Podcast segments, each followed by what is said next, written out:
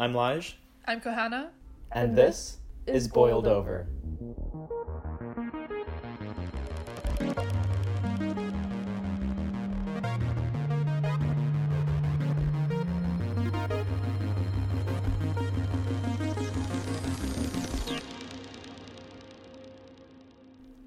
Welcome back to another episode of Boiled Over. You're now listening to our 11th episode, which is incredibly surreal for us. We started this podcast just as a fun side project, and it's been really rewarding for us to see how this continues to grow. To mark this very special 11th episode, we're sitting down with animator, illustrator, and cartoonist Roman Muradov. Roman is a brilliant artist from Moscow and is currently based in New York City. We know him for his gestural, painterly illustrations and for his microfilms. Roman, could you introduce yourself for us and tell us a little bit about the work you make? Hi, I'm Roman, and uh, I I make all kinds of things, and it changes all the time. Probably most known as an illustrator. I've also done some graphic novels, and I've been getting into animation lately, and games, Oh. and uh, I won some awards. That makes me cool. Yeah. Amazing. Um, so yeah, we definitely want to hear about all of those for sure. Just the awards. Um, yeah. just the awards. Just the accolades. but um, kind of just like your general style and your visual work feels, you know, very hazy and gentle and uh, like absurd, for lack of a better word. But we're curious, um, you know, if you've always leaned into creating work that generates this kind of feeling and what compels you to this like visual medium that you work in. Um, I don't know. I think, I think partially, and partially it just happens. I- think normally I would probably, uh, yeah. I mean, many times I would start and try to do something very different from what I do, and then I go, well, maybe this can be a little more boring. This can be a, a bit less saturated, and then it ends up exactly the same. Uh, I think I just don't like sunshine. I don't like bright, happy things. I like everything to be a bit muted and dull. Mm. Uh, and so it, it's kind of from, yeah, personal aesthetics, but also it feels n- nicer to the eye. Right. Yeah, I hear that. I just don't like it. And like, I'm not going in there like, oh, this is going to be like the shoegaze of art. But, um, yeah, I think it's pretty natural. Right. I see that. But even in the work that you make that does feel more playful in nature, like I'm thinking about that microfilm of the two frogs and the and the cauldron. like there's still ways that Yeah. you know, you find or I I at least as someone like enjoying and watching it feel like very warm. and, Like happy Oh. watching Oh, this yeah, thing. Really? Yeah, to- I mean, I know so it's like depressing. ends in a bleak, but they're so sweet. It's hard Right. not to be like, ah, But now, so the, yeah, the frog one is the frog one is good. I, I feel like I, I've reached the point where I can look at it and be like, oh, that's fine. mm, Right. I do like it. Uh, well, what about? Yeah, I mean, it is very dreamy and hazy and whatever. Yeah. I don't. Really rem- I have no memory how that effect happened. It was just part of the process along the way. Yeah, yeah. I, I mean, you know, you render and it's not right. You render and you render and you render, and you know, two weeks later you got ten seconds. Uh, Yeah. I think like definitely something I play a lot with in Blender is depth of field Mm. and uh, and stepped interpolation. So that's something I'm like really obsessed with, particularly the latter Right. because uh, if some people do the kind of stop motion thing where it's like oh it's 12 frames per second you know at most they would separate foreground and background and i Mhm. separate everything so y- there would be like some leaves of grass and one of them would be at 2 frames per second and the other would be Oh, I at see. 20 frames per so that creates a, like a really confusing kind of jarring feeling Mm. Was that anything you like played around with before getting started in Blender, or was no, no. I mean, as soon as I realized that you can do that, Mm. it was like getting the keys to the candy store. Mm. I'm like, I'm gonna lick every one of these lollipops. I'm gonna change their interpolation and lick them. Uh, yeah, I, I, don't know why more people don't do it. No, it creates a really cool look. I mean, like, it takes takes a and- lot of time. Right. I mean, if you're Yeah. separating out every all the well, the because it's also by all the axes. So if you move something from one point to Oh. another, you can't just. Right. Well, I think you can. Like you need to create some actions and whatever, but it's still a lot of tweaking. And, Oh wait, so if something in like an object in the background was moving towards the foreground, if you were would the frame rate of that thing change for you like when you're putting it together or does it stay at the same?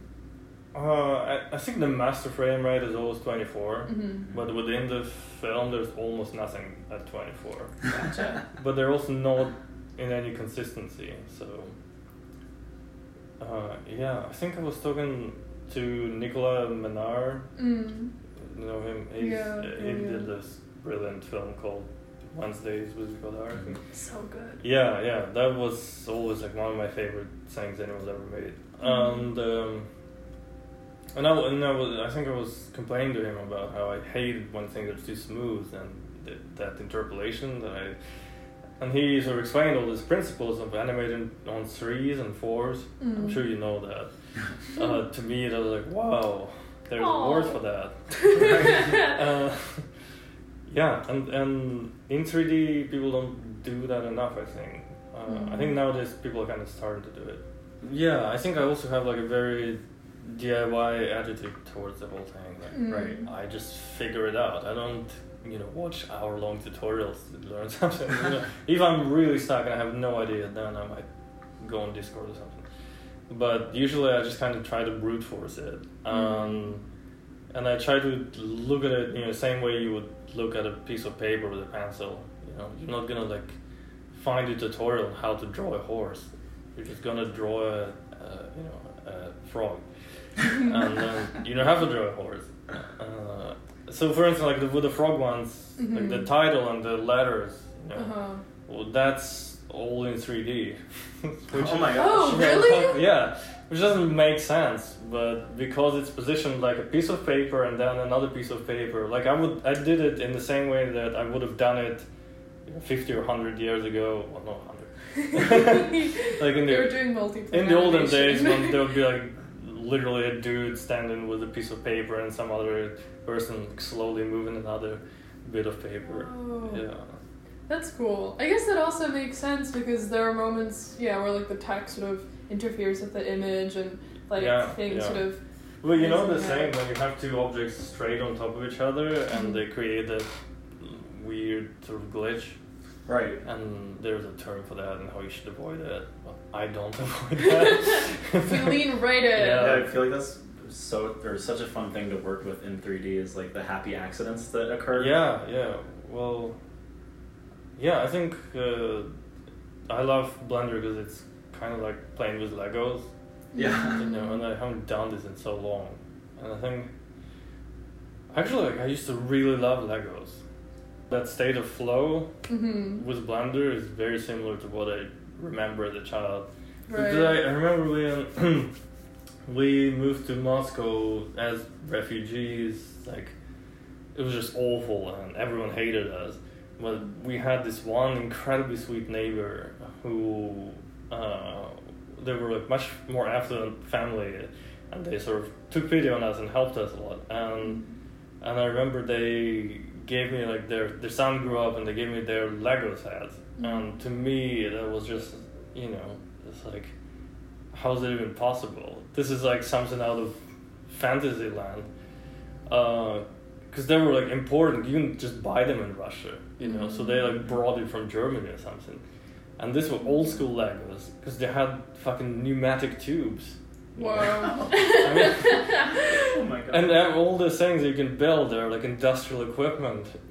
Man. like I don't think they do that anymore. But like I had a fucking tractor and some kind of uh, engine. Uh, anyway, it was like really uh, hardcore nerdy stuff. Yeah. Industrial Legos. Yeah, it, it, you know, it wasn't like had Lego Harry Potter or some some kind of garbage that young people have these days. I had hardcore Legos, but but I remember like I couldn't read different languages and I, I didn't really know how to follow the instructions because it was like Mhm. really young. But I remember just being lost for you know five hours, just putting things on top of each other and like, oh, what would happen if I put this there? But with Blender, I get like into the same state where I can just sit for six hours and just adjust the lighting and frame Mm. rates on specific things, and it's just like an endless process that's like so fascinating. That's maybe the most beautiful way anyone has talked about 3D Uh, ever. Um, quite possibly. But I I can appreciate But how I, that. yeah, I mean, like, like I use it like a child, you know. I just I, I don't really learn properly, but I Mhm. I do bang my head for a long time figuring out ways around. What better way to experiment and get fun and interesting effects though? Yeah, Yeah, that's the that's the real play that's happening. I mean, I, I you know I have I have a lot of respect for people who do all this experimentation, like you know, like David O'Reilly stuff or Mm. with those glitches that are like within the files or whatever. Right. Like I, I don't know how to do that, uh, so I just do it by hand, just like scale and Right. move and change the camera so the blur is like not where it's supposed to be or whatever. So all of the the things that sort of come across as like visual hiccups or glitches are like all sort of intentionally Oh, yeah. keyed and typed. That's, That's so amazing. nice. Yeah, no, it's it's all planned. Wow. It's not- I'm like, I mean, nothing is planned. Uh, that's another reason why I love it. Like, I don't do storyboard, planning, Mm. sketch. I just go into it like completely blind. It's like improvisational animation. Yeah, I, I don't know. I, you're probably not supposed to do that, right? No, I don't think there I is think a you supposed are to or hundred not percent. supposed to, I think uh, more people should be doing that. Yeah, I mean, like obviously, if you're in a studio and you have a pipeline, then it doesn't make any sense. Yeah. But I think I only like recently realized that you can put an image into Blender and, and Mm. model over it. 'cause I Right. didn't know you could do that. So I Yeah. would just kind of draw do it from hand. Uh, but also, I feel like you know things can get really stiff if you're sort of just tracing something. Yeah. You know. I was just wondering if we could we could pivot maybe to talking about some of some of your other work, uh, like your written work. Is there anything you can tell us about how how that process got started, what that looks like for you, how it informs your visual style, or or the other way around?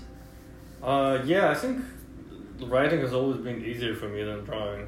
Mm. Um, I so, so when when I was growing up in Russia, I wanted to be a translator. That seemed like the coolest thing you can be. Uh, but then my dad didn't like that idea, so I became a petroleum engineer. And uh, but I I kind of like I never wrote for fun. Mhm. Uh, I wasn't a particularly big reader until like maybe mid mid twenties. Mhm. Um, and then after I moved to America, I kind of like started teaching myself English, like spoken English, because uh, you know I had some fundamentals, but like I, I I've never read a full English novel or anything like that, or Mhm. a book in English. Yeah, so I kind of like started writing just for practice, and then that became a thing, and um, it took me a really long time to sort of start sharing anything I've written in English because I always had like that second language complex that ah, I don't, I don't deserve to use it. Yeah. Um, but yeah, I, I spent like ten years only writing in English and not in Mhm. Russian.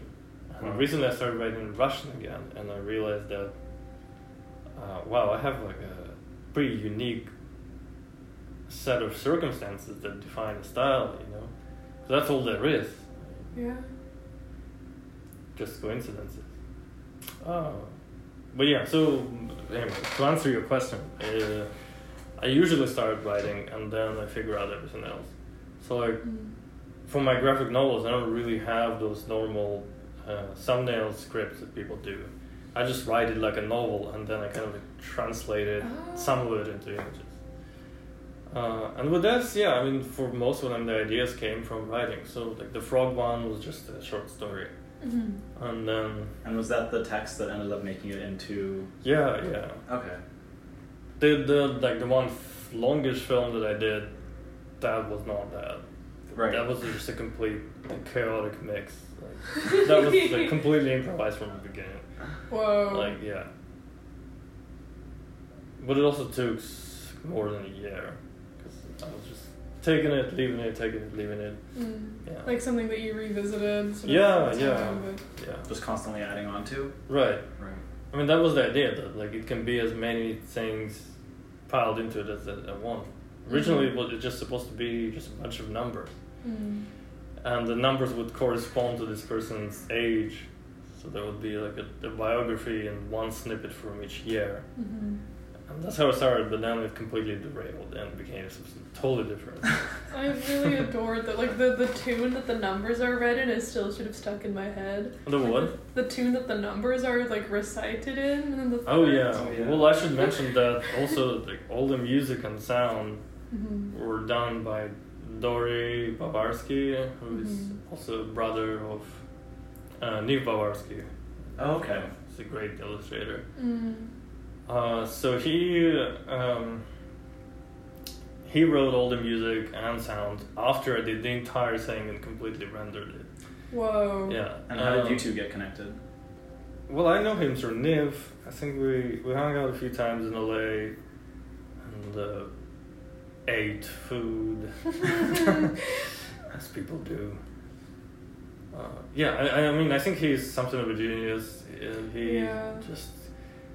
Uh, I- mean, the, the speed at which he wrote all the music and for all the other things that I've done is pretty astonishing. Basically, I would write him some notes, you know, like, ooh, here I kind of imagine it might be uh, sort of an orchestra tuning in while in the background Mm. there's like a cat in the washing machine, whatever. I mean, really un, unspecific notes. Uh, and then he would just do kind of exactly what I'm imagining Wow. and then I had a lot of his own stuff. Um, you know, a few a month ago or two, I like, did a little game jam with a collaborator, Mhm. um, and so I sent that to him. Um, even without before it was finished, kind of just like basic description of what it is, some screenshots, and like, you know, no pressure. But we're doing this game jam on the weekend. Uh, if, if you can find some time today to put like a tiny tune Mm. and something like an hour or two later, he sent me 10 y- layers of music. Jesus Oh my God. And it was just like this beautiful piano piece and like brass on top. And like, what? and when we posted this thing, people, like several people wrote, there's, there's no way anyone could have composed all this music in two days. Like, And it was really just like an hour or two. They yeah. can. Do you work with them for, for the sound on all of your projects? Yeah, so he does everything, uh, including voices. Mm. and um, it's just uh, I think like even if we even if we had some kind of paid relationship where I was just hiring him, uh, I think I would still just send him up when everything is done Mm. because it's uh, I think he also like r- works really well under constraints. Mm. So instead of planning everything perfectly and making sure there's like this much time for this tune, I think forcing him to fit music into something that's already done Right. is uh, I think that really uh, is good for him. Yeah. I It don't seems know, like it's I- worked I- out. You know, I like making people uncomfortable. Um, this sounds like just such a shitty way to work with a composer.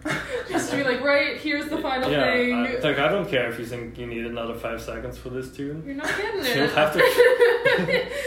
Um, But I think in a lot of ways too, you're you're still you're giving like all the material finished Right. to him, and I think there's there's something there too, and just that like like they know exactly what you're intending to Right. do. Like you know, if you start with like a sound designer at an earlier point, there's just less material to work with. but you know, also the, I don't do storyboards or I, I don't do beats. Right. I don't really understand any of these things.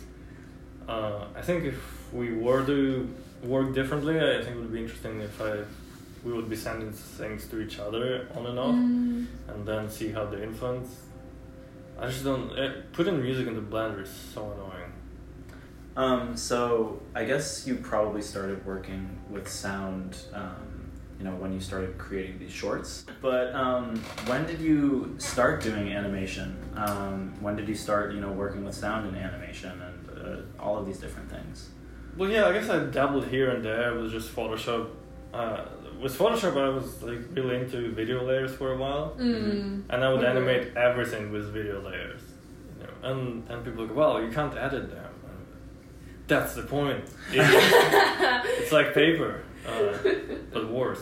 Because it's proprietary. Anyway, uh, I guess in earnest when I started doing Blender stuff. So I did like two or three loops Mhm. that were, you know, baby's first blend kind of stuff. Right. Uh, I mean, looking at it now is just embarrassing, but I also, yeah, I was just going through the tutorials. Like, yeah. Yeah. But then I don't remember which one I saw. I'll, maybe I'll send it to Dory. Maybe he's also bored during pandemic. I think that's probably when it started. Oh, during really? the pandemic. This was this recent? I think so. Yeah. Oh, okay. I don't know. I think like a little earlier, and then actually I have no memory. Time isn't linear yeah, yeah. Um, and he put just something so cool that I thought, wow, this is this is gonna work. And do you remember which piece that was? No, No. but it was fantastic. It was great. But then you know I did this one that's about badger and trout, hmm and it's like a dead badger that lies in the field, and there's there's a trout in his chest, Uh-huh. and there's a there's an arrow that that the, that the trout is stuck to the badger with a little note wobbling in the wind. So great when you describe your own work. Uh-huh. and they're they're talking and and and it's like a you know children's film within the realm of despair. You know, 'cause it's just two dead animals talking to each other. And one of them goes like, "What's your favorite cheese?" And the other says, "Grandmother cheese." And uh, I think that and so Dory took that and he did this like lovely little soundtrack and he did all the voices in Yiddish. It was great. Whoa. Uh, I don't know why, but uh, Why not? yeah. Um, and then you know, two days later, he came up with like the theme song for Badger and Trout, Mhm. this sort of imaginary TV show that I referenced. In you know, I used to do like this little character on Instagram, Mhm. and I would be like, ah, do you, only the '90s kids will remember, you know, the Badger and Trout theme song. It's like Badger and Trout, Badger and Trout. One is a badger and the other is a trout. Um, so he took that and he expanded it into like a full song with an Whoa. intro, and that was just like, oh my god. just took this throwaway thing that I posted on Instagram and made an actual thing out of it. Aw. Um, yeah, he's great. Um, I mean, working with him like definitely motivated me to keep doing those loops because Mm. I felt like, well, now I have a collaborator, and I thought, well, I can't fall in the ground and wobble there. Uh, uh, Right. It's nice to have peer pressure. Mm. Of course. Peer pressure is good sometimes. And also, I mean, like, he if sounds he was, incredible. if it was shitty, then I wouldn't be like, well, I don't have to try hard. I know, but You're just meeting him where he's at. Yeah. Wow. I mean, he sounds remarkable. Yeah, he's a, he's a great artist. Uh, but those loops were basically like kind of like what I did when I was doing 2D stuff early on. I would just try to make every comic uh, in a different style. I would like try to exhaust as many styles as I could. Mm. So this was sort of that. Uh, and this was in Blender. yeah. Okay, cool. Gotcha. So I was like, well, I'll, I'll just pick this random tutorial and I'll try to build something out of that. Mm. So when you approach Blender and just 3D animation in general, especially like when you're starting out, um, I'm just curious because your your 2D style, or just when you draw, is so so painterly and Mhm. gestural, and I'm just curious as to how you found like the transition into like creating 3D worlds felt like if Yeah. and I under you know I think the, I love the the analogy with with Legos because it feels like this sort of in a similar way with like drawing by hand and sort of feeling out the page and having it Right. look fairly you know pared down and just mark on a page that feels like what you're doing a lot in 3D. But I'm just wondering how you found that that transition to feel. I actually remember why I started doing 3D Mm. because my hand was hurting too much. Yeah, I totally forgot that. Oh man. Yeah, I, I went to yeah I went to hand doctor and she was like, "Well, you're probably gonna get arthritis in a couple of years if you keep going." Oy. And I was like, "Well, I'm an artist. What am I to do?" And she was like, "Well, is there something else you can do?" I go, "I don't know." what? Uh, like, I don't know. I'm not a career counselor. Go away. And she, she, she was fine. Um, but anyway, it scared me, and I thought, well, I can't I can't keep doing that kind of thing that I did in my Mm. twenties, just like drawing all day. Mm. And already, like, even in my early thirties, I started feeling just so tired. Mm. So now, uh, yeah, I got an ergonomic mouse, and, Mhm. and I thought, well, maybe I can like do some art making that that's just a mouse. Mm. And then someone told me that Blender is updated and 2.8 came out. God bless 2.8. And I mean that that's like when I downloaded, then I didn't touch it for five months.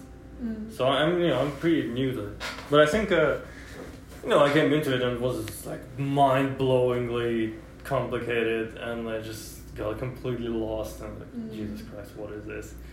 Uh, then I yeah I remember emailing Glander about it and Mm. being like, what what's the first things I should do? What what tutorials? But yeah, and he said. I mean, the one thing that he said was, I think, really uh, right was that uh, just you know do it, and when you need something, just Google that, Mm. uh, rather than doing like, well, what's the full tutorial on how to make a Right. ship or whatever. Right. You just start doing it, and then when you hit a wall, then you just Google, and then usually there is a specific tutorial about that, and, and he's right, there is.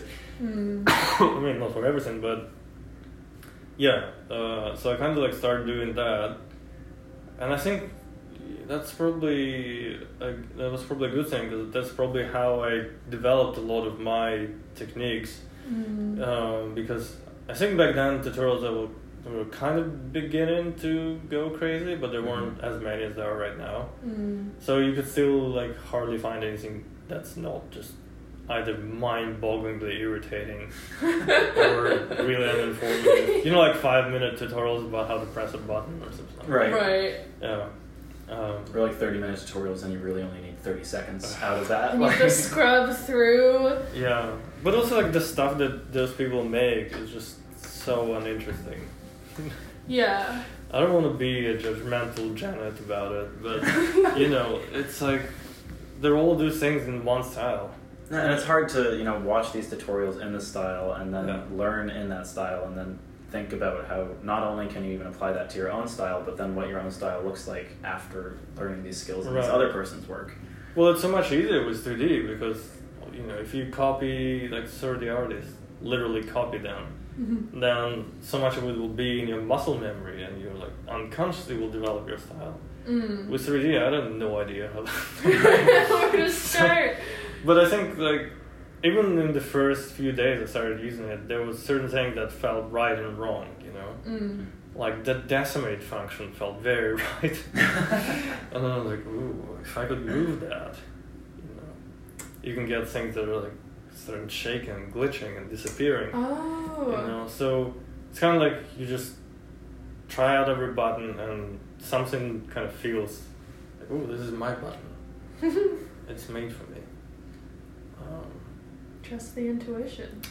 yeah, so like w- as soon as I saw that what you can do with a combination of uh, stepped interpolation and noise, Mm. you know, I was like, oh my god, this is everything I ever wanted. Um, Uh, and then you find like another little thing, and then you combine them, and then you get a sense of style.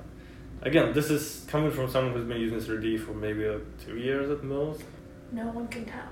yeah No you're one faking it very well Roman Yeah, we're all we're all convinced otherwise. um, I, kind of going off of that, I, I do have a question about um, your characters and you know your backgrounds, and I know you have touched on this a little bit, but a lot of the scenes in your 3D animations feel almost like miniatures. Um, Mm. And I'm curious, you know, like your backgrounds feel so detailed yet like very simple at the same time.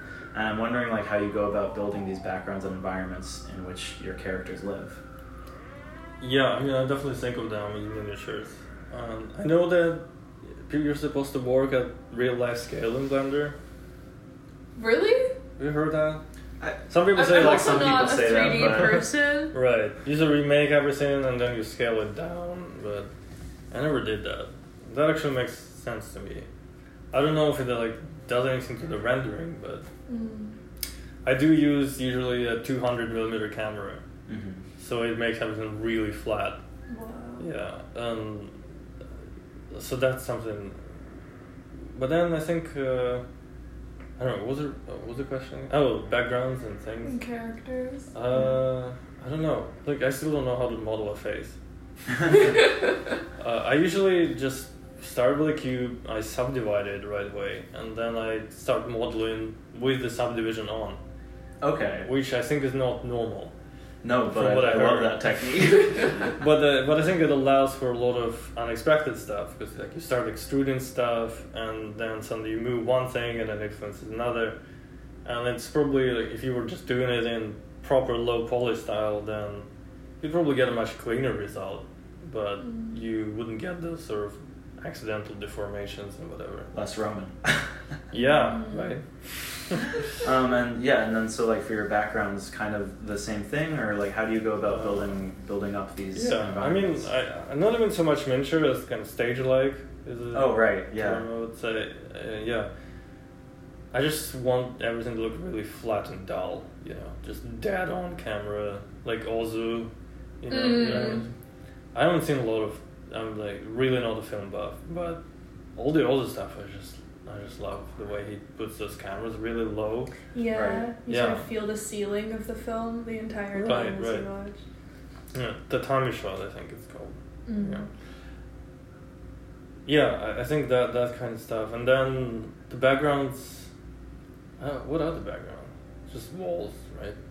I'm thinking of like I don't know that like one little like loop you did of someone in a bathroom. Oh yeah. Um, like I mean that one. So that one I was really looking at this uh, stop motion film called This Magnificent Cake. Mhm. I don't think I know that. Oh my god, it's a masterpiece. Uh, they also did another one called Oh Willie that's on Vimeo. Oh my gosh, yes. Yeah, it's all handmade out of felt. It's just so beautiful. Mm. Uh, this magnificent cake is also just horrific and bleak and it's uh, yeah it's like a really moving very strange film Mm. yeah like one of the best animation i've ever seen Wow. Wow, okay. Okay. So Gotta we check got that out. Yeah, duly noted. yeah and uh, yeah i think it's like it, it is about you know colonialism and how bad it is but it didn't feel like a just a, a message you know it was like a very strange surreal ex- exploration from, of a story that normally would be told in a really straightforward way Mm. you know and i think it, what's remarkable about it is that it's still very human and warm despite being like pretty experimental in its Mhm. approach like it's very fragmented and you watch it and like "Whoa, what was that uh, i don't have no idea what they were trying to say which is great Mm. Yeah. but yeah i want to get better at backgrounds Mm. We'll check. We'll check that film out Yeah, for sure. yeah oh yeah well, i mean the backgrounds in that one is just unbelievable and they are all built by hand and you can Mm. you can never You can imitate that it. completely That one in particular did feel very hand built. Um, Yeah. Like in 3D, I think, which is you know why it was stuck in my mind Right. while I mean, I this know there are people who do that really well in Blender, like Harry. Oh, Harry I'm gonna- Bellaro. Yeah. Yeah. Mm. Uh, yeah, and he's also been like really helpful to me, and uh, I would harass him every now and then. for tips Yeah. and tricks. uh, but he's yeah, I mean, he's the person I learned from. I think on his Patreon, he had like five tips to make your renders better, and one of them was use a 200 millimeter camera and do things at Oh. small scale, uh, which is a scale part I haven't actually implemented. Um, Mm. uh, yeah, he's really smart and very talented. Uh, he's like 10 years younger than me, which is just infuriating. I think maybe maybe 15 actually. Yeah, he's a baby genius. He's doing it. Um, I guess just hopping a little bit backwards into your most recent film, um, some of my favorite numbers. Well, the only film. Um, well, I guess you know, your and only the full film. Yeah. We have some microfilms, Right. you know, here and there, but um, recently made it into Pictoplasma and the Tokyo International Yeah. Short Film Festival, among others. Um, so you know, congratulations about that. That's pretty huge, um, especially for your what you're calling your first film. Um, so what was the process like for you know? I know you've kind of talked about like what how you went about making this in the first place, but um, where did you know all of the inspiration for this come from, and what's it been like submitting to these festivals? Uh, yeah, I mean, in the beginning, it was like an attempt to do lots of short things in a, in a bigger thing. Mm. And then uh, the thought was if one scene doesn't work, I can just scrap it. Um, I was also doing everything on the MacBook, which you Mhm. really shouldn't do. And it was crashing so much. Hey. I was just like in tears by the end. Oh. It would take two nights to render one scene, uh, and you know, and I render Oh. everything as like that twelve cycles. Usually just a low setting, and it was still so nice and bad. noisy. Yeah, yeah. I mean, the whole denoising thing like just pisses me off so much. Oh, we love noise. Yeah, I mean the denoising. I don't know. It's just offensive to me. And then we post to Instagram or something, and it gets rid of all the noise. Oh well, yeah. It like does this horrible effect that everything just becomes an art. I mean, this is probably gonna happen whenever they scream it. But yeah, I mean, Pictoplasma is the one that I oh, I guess I should keep doing this. uh, you know, you you make something and it seems like, oh, cool. I guess I learned, Mm. but you don't really know if it's objectively good. You know, uh, obviously, no one can tell. Um, but yeah, I, I won't lie. It definitely felt encouraging Mm. and I definitely like was waiting uh, with some anticipation for the Pictoplasma one because I felt like Mm. If they take me, then you know, I guess it wasn't just a complete experiment. Mm. But normally, like, I don't really care about what other people think. Mm. But you know, I'm just It is a bonus, dumb for human sure. animal that needs to be validated. So what can I do? You, you know, you want to be that cool guy like Marky Smith from The Fall. And you just like not give a shit. Just do your own thing. Don't Have zero fucks for everything. But it's hard. We're only human at the end of the day. I hate it. No, I we're can't not. wait to transcend. it's coming. Our time is coming. Yeah. But you know, we're never we're never creating anything in a box. Like it's always it's nice to have other people in a cube. Yeah, in a Yeah. cube. um, I'm wondering if we can talk a little bit about eight loops. Um, like what was that project like to work on? How did it come about into full fruition? How do you use loops in your animated work? Yeah, yeah. I mean, that was basically what I did as a learning experience for Blender. Mm. So that was my internship to myself. and each one, I'm gonna try to do something different. I don't know why loops actually. I think it just started as a loop and then it continued as a loop. Mm. And I think Dory also enjoyed making music that kind of goes endlessly. Right. Mm. And, uh, Oh. and he's tried like, a lot of different things, so they're like, they're, they're very different. Some of them are it's little music and mostly sound effects. Like for each loop. Yeah, Yeah. Um, then I also did like this Instagram filters at the same time. Mm. So it was just trying to make those tiny models and things and yeah, the loops. Uh, you know, those some of them, the ones that I find least interesting were the ones that like really blew up. Mm. There was one in the urinal or urinal in the toilet uh, that people were just like kind of traumatized by. Uh, the, yeah, I mean, people find that one very strange and funny, um, Mm. but it was completely improvised. Um, yeah, uh, so it wasn't like an idea. I'm gonna make eight loops, and, and I made more than eight. Eight is just the nicer ones. Mm. Um, and then I thought, well, we should uh, put together like the best ones we did in a year and make make it a film. So I guess that's another film that I have. yeah.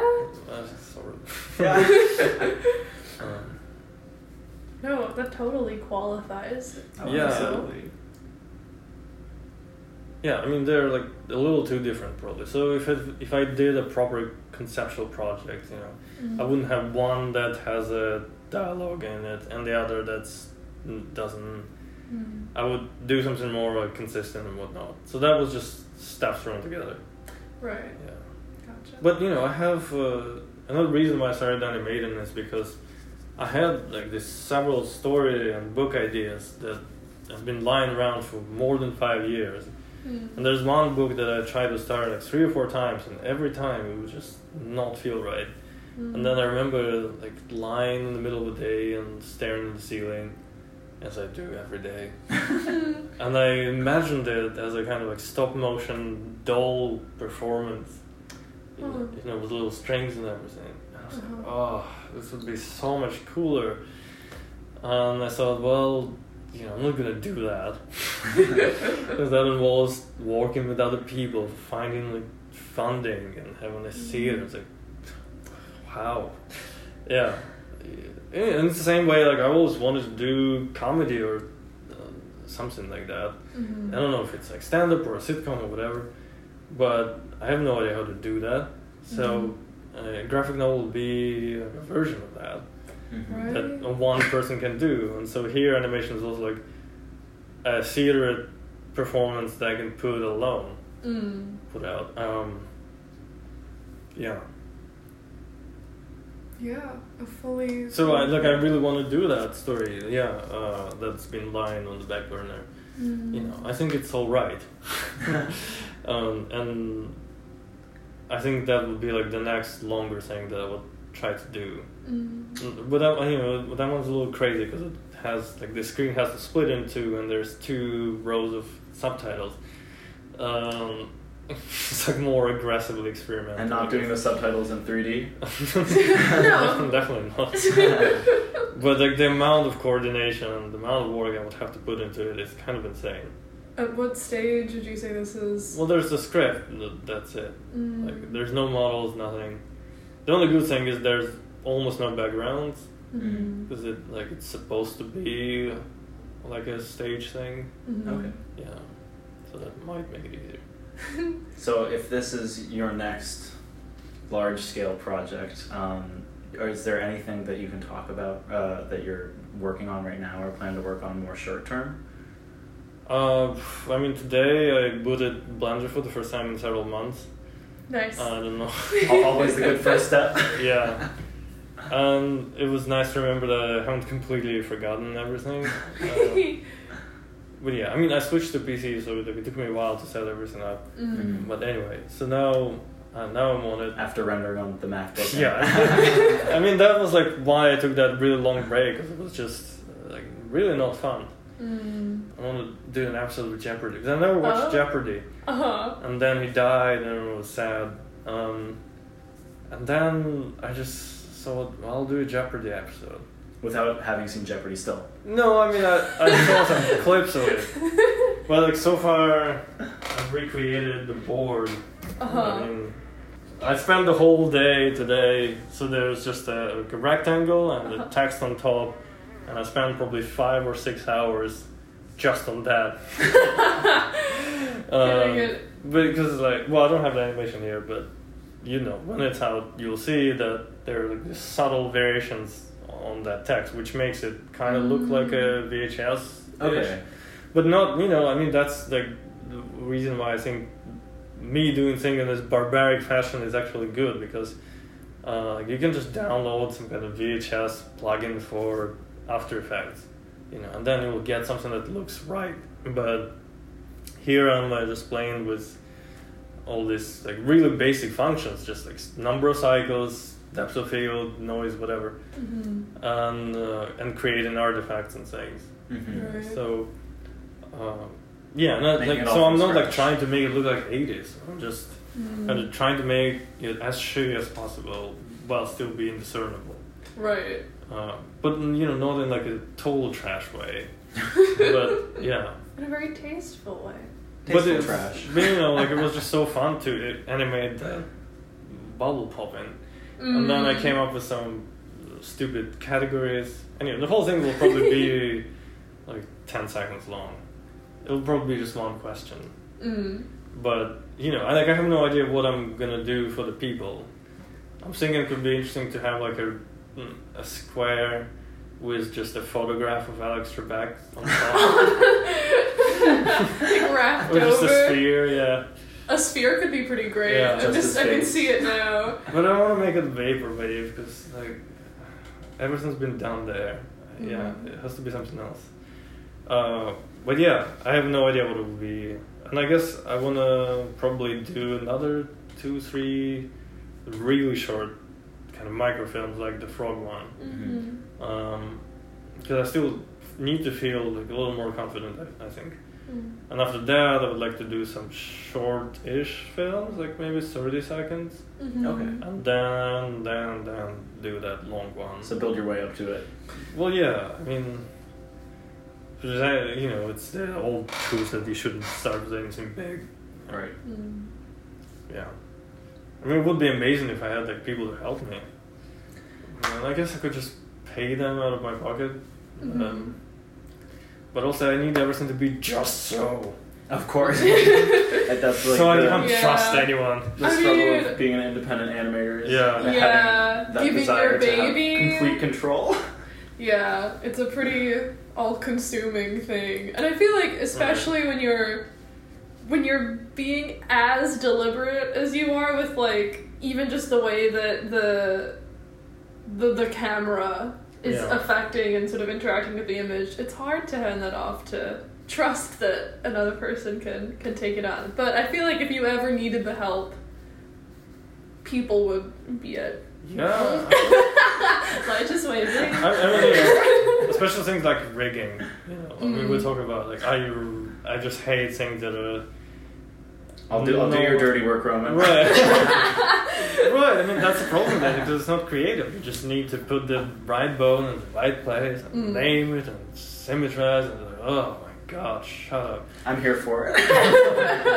I think that's, On that yeah. note, Um, yeah, I think we, I think those were all of our. Yeah, we've been asking ask. um, our past few interviewees, um, and I know you don't maybe necessarily think of yourself as an animator quite yet, but um, you know, I I think we certainly do, um, and you know, everyone listening just- probably does. But um, you know, i- if you were to have one piece of advice that you give off to anyone, you know, aspiring to be an animator, learning animation, learning Blender, for example, um, what would that piece of advice be?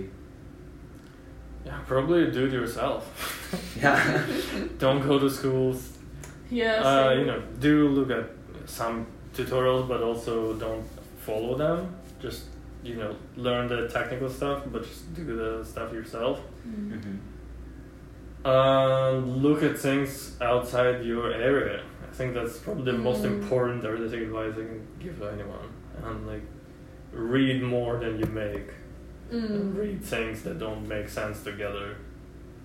Just yeah, consume as many different things as you can. Mm. I want to say something like it's more important to be a good reader than a good writer. Mm. Because you can be a good um, reader and, not, and a bad writer, and you can be a, a good reader and a good writer, but you can't be a good writer and a bad reader. Mm. Yeah, put that on my tombstone. this is my Oscar Wilde moment. it's a good, it's a good one. It's a little long, but the the engraver will get Oh. a sore wrist, but I think it'll be it'll be worth Yeah. it. yeah. All right, I guess I'm an animator starting today. Yeah. Yes, you are. You absolutely are.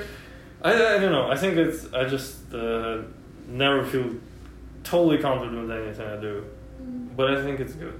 It always on. on It's like uh, you know uh, what's his name? John Banville, the writer. He said something like, "Knowing what you do is death." Mm. And this is so true. Like as soon as you feel confident in something, you just need to change, pick something else. Yeah. Mhm. Like, but then you're just being kind of the mediocre version of yourself Mm. when you could have been inventing. All along. And it's better to have like a, a shitty, interesting thing than a perfect dull one. Yeah. Mhm. Yeah. That On is that bombshell. excellent advice to close on. But Thank you um, so much, Roman. Yeah, no, thank you. No, that was has been a joy. We'll be right back after this.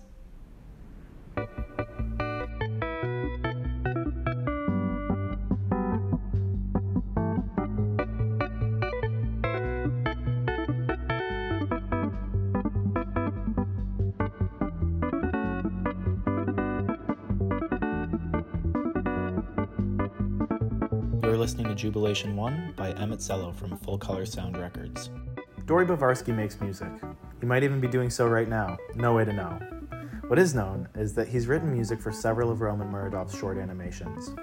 He's also composed for TV and film, including some Cartoon Network animations like Pops and Branwell. Recently, in a collaboration with his brother, the illustrator and musician Niv Bavarsky, he scored an episode of Adventure Time Distant Lands, Wizard City. We also know that Dory produces Full Color Sound Records, a label that presents the music of Emmett Zello, Wendy Valley, G. Weller, Oliver Hedgerow, Moisey Rabbit, Hazy Esther, and others.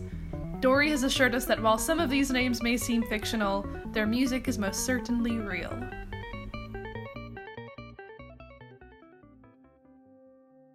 Thank you so much for tuning into this week's episode of Boiled Over. We have some more very exciting interviews coming up that we can't wait to share with you all very soon. And with that, we'll see you next time on Boiled, Boiled Over. over.